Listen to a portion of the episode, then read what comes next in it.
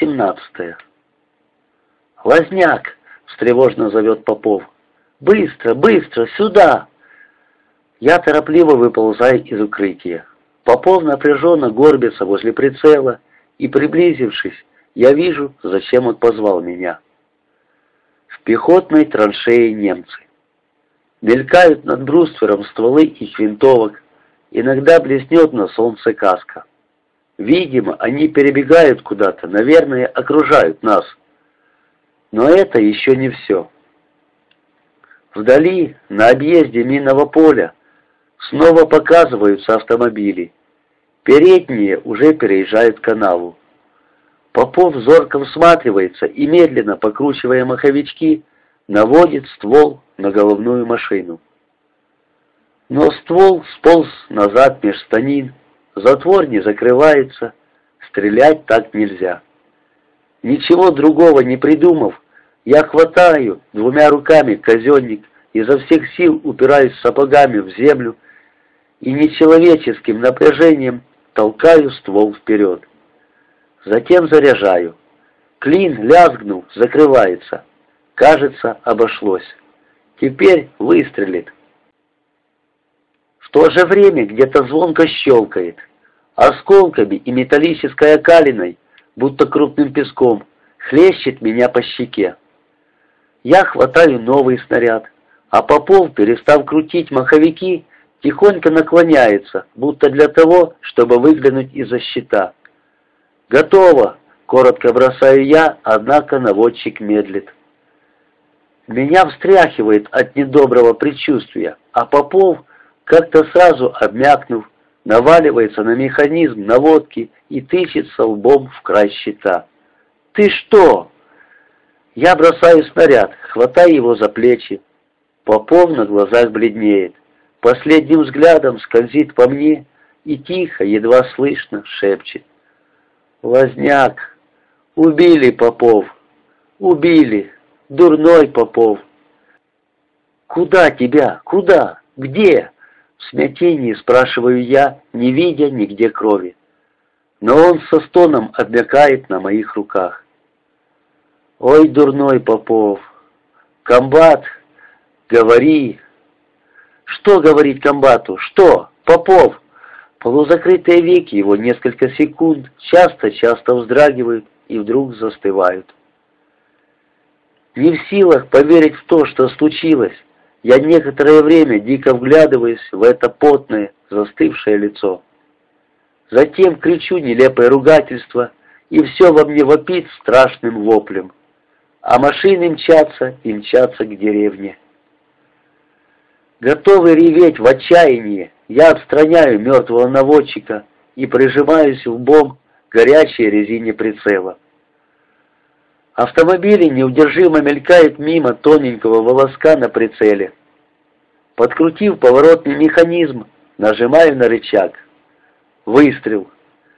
Где-то на огневой снова щелкает разрывная или бронесбойная. Я соображаю, надо накатить. Сквозь пыль бросаюсь к казеннику, и мои руки встречаются там с горячими, мягкими руками Люси. Лежа на земле, она также упирается в казенник. В едином усилии мы сдвигаем ствол с места. Потом я заряжаю.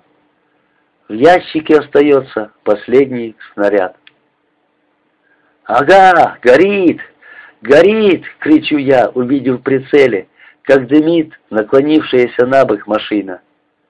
Замедляя ход, ее объезжают другие. Я снова бью, пушка дергается, что-то металлическое лязгает рядом. И вдруг сквозь еще не осевшую от выстрела пыль я вижу, что стрельба наша кончилась. Сорванный с люльки ствол казенником врезался в бруствер. Побледневшая, испуганная Люся лежит возле станины. Ну вот и все. Прошли, не сдержали. Машины быстро мчат по дороге к деревне. Теперь мы их не остановим. По орудийному щиту бьют пулеметы и автоматы. Пули лязгают по металлу и разлетаются в стороны. Бросив все как есть на площадке, Я скатываюсь в укрытие. Туда же ползает Люся. Мы хватаем автоматы и высовываемся из-за бруствера. Немцы, выскакивая из траншеи, бегут, падают, поднимаются снова. Их человек пятнадцать. Рядом в окопе открывает огонь кривенок. Я выпускаю первую, вторую очередь. Вижу, как в пыльную землю вонзаются пули. Автомат дрожит в руках, несколько немцев падают. Затем я кидаюсь на другую сторону укрытия, к Люсе.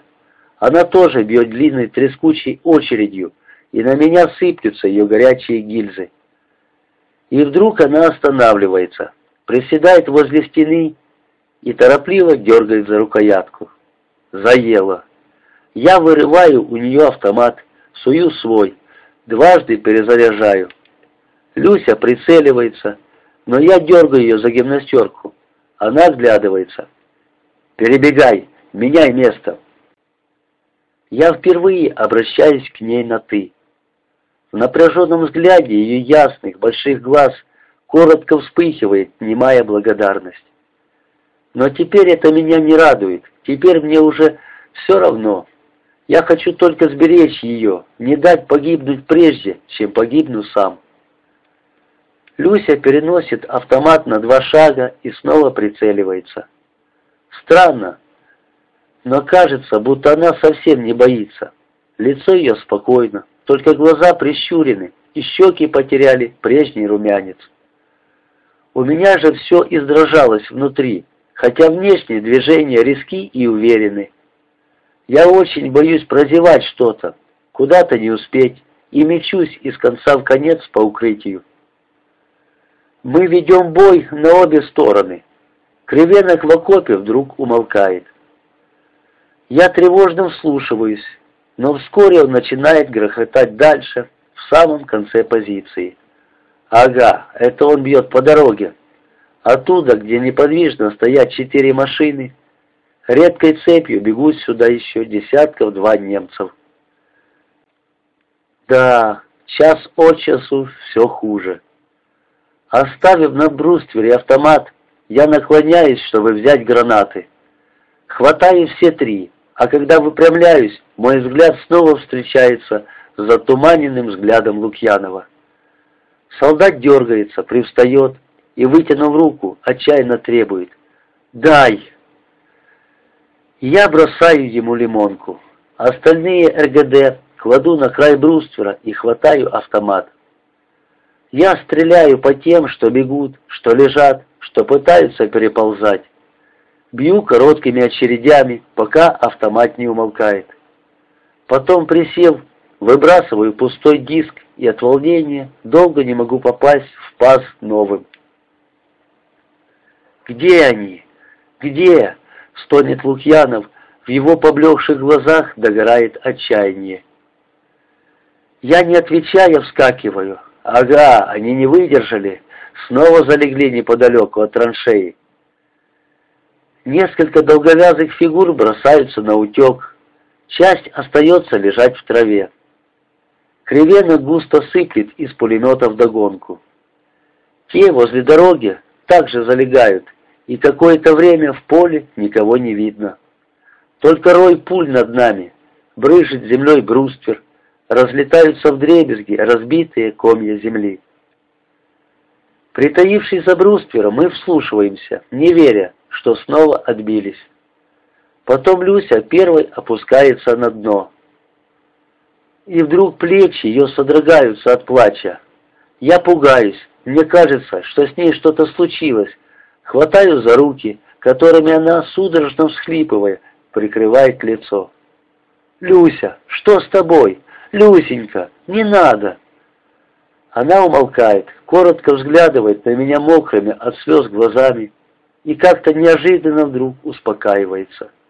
«Ничего, все, прости». Потом вытирает рукавами глаза, откидывает назад волосы и озабоченно спрашивает, «Где они?»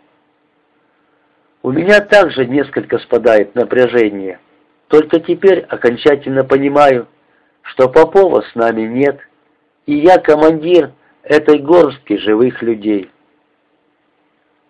Отдышавшись, ползу на площадку, беру наводчика за протертые на щиколотках сапоги и тащу в укрытие. Пропотевшая его гимнастерка подворачивается и оголяет запавший худой живот с синим шрамом на правом боку. В укрытии управиться с ним мне помогает Люся. Мы бережно кладем убитого на солнцепек возле остальных. «Ну вот и четвертый», — шепчу я. Люся закусывает губу. Лукьянов тихо стонет и уже не раскрывает глаз. Рука его, однако, не выпускает гранату, только кажется уже напрасно. В последний раз я смотрю на запястье руки желтых. Часики все тикают, на них половина восьмого. Нет, надо изо всех сил держаться, в этом я убежден. Упрямая злость напрягает мускулы. Черта с два мы им подадимся. Может, это и конец, но иначе нельзя. Пусть простит меня Люся, но я буду беспощаден к себе, Кривенку и даже к ней. Так надо. «Люся, бери новый магазин», — говорю я. «Возьми гранаты. Всем по одной. Одна в запасе». Мы готовимся к самому худшему. Пока есть патроны, будем отбиваться, а там... Что ж, не мы первые, не мы последние. Грудью я прижимаюсь к стене укрытия, прячу за бруствером голову и жду. Солнце палит мне прямо в лицо, и по-прежнему до изнеможения хочется пить. Люся перезаряжает автомат и садится на дно укрытия. Главное что-то решить, думаю я, на что-то отважиться, все остальное легче. Самое худшее – неопределенность. И постепенно мне становится легче. Исчезает та беспокойная неуверенность в себе, которая донимала с утра. Не так просто нас взять, пусть попробуют.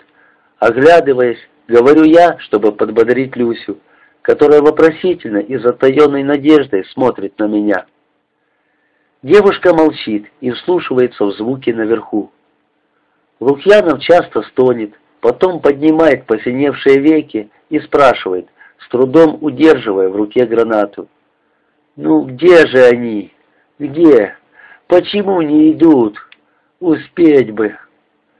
Какое-то время он лежит неподвижно, с закрытыми глазами, затем снова открывает их и зовет Люсю.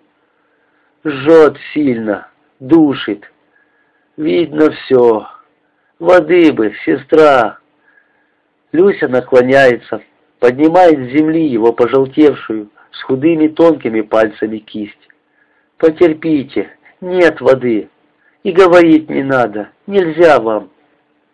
«Сестра!» — зовет он снова. «Чего вы тут? Кто вас послал?»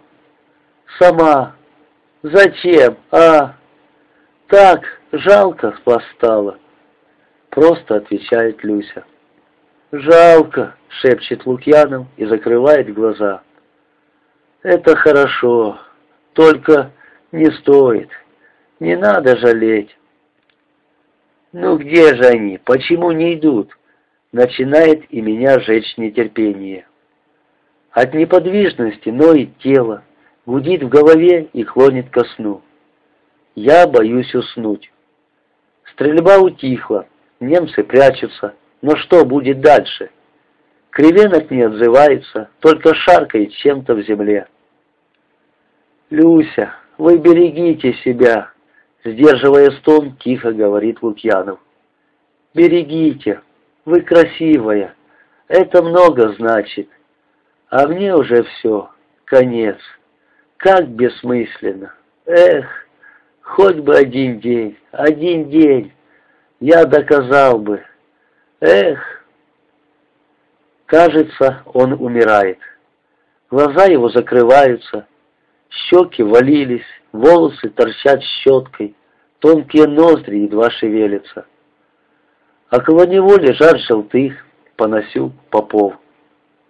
Что-то сдавливает горло. Мне хочется выругаться, но рядом Люся. И я до боли в ушах стискиваю зубы.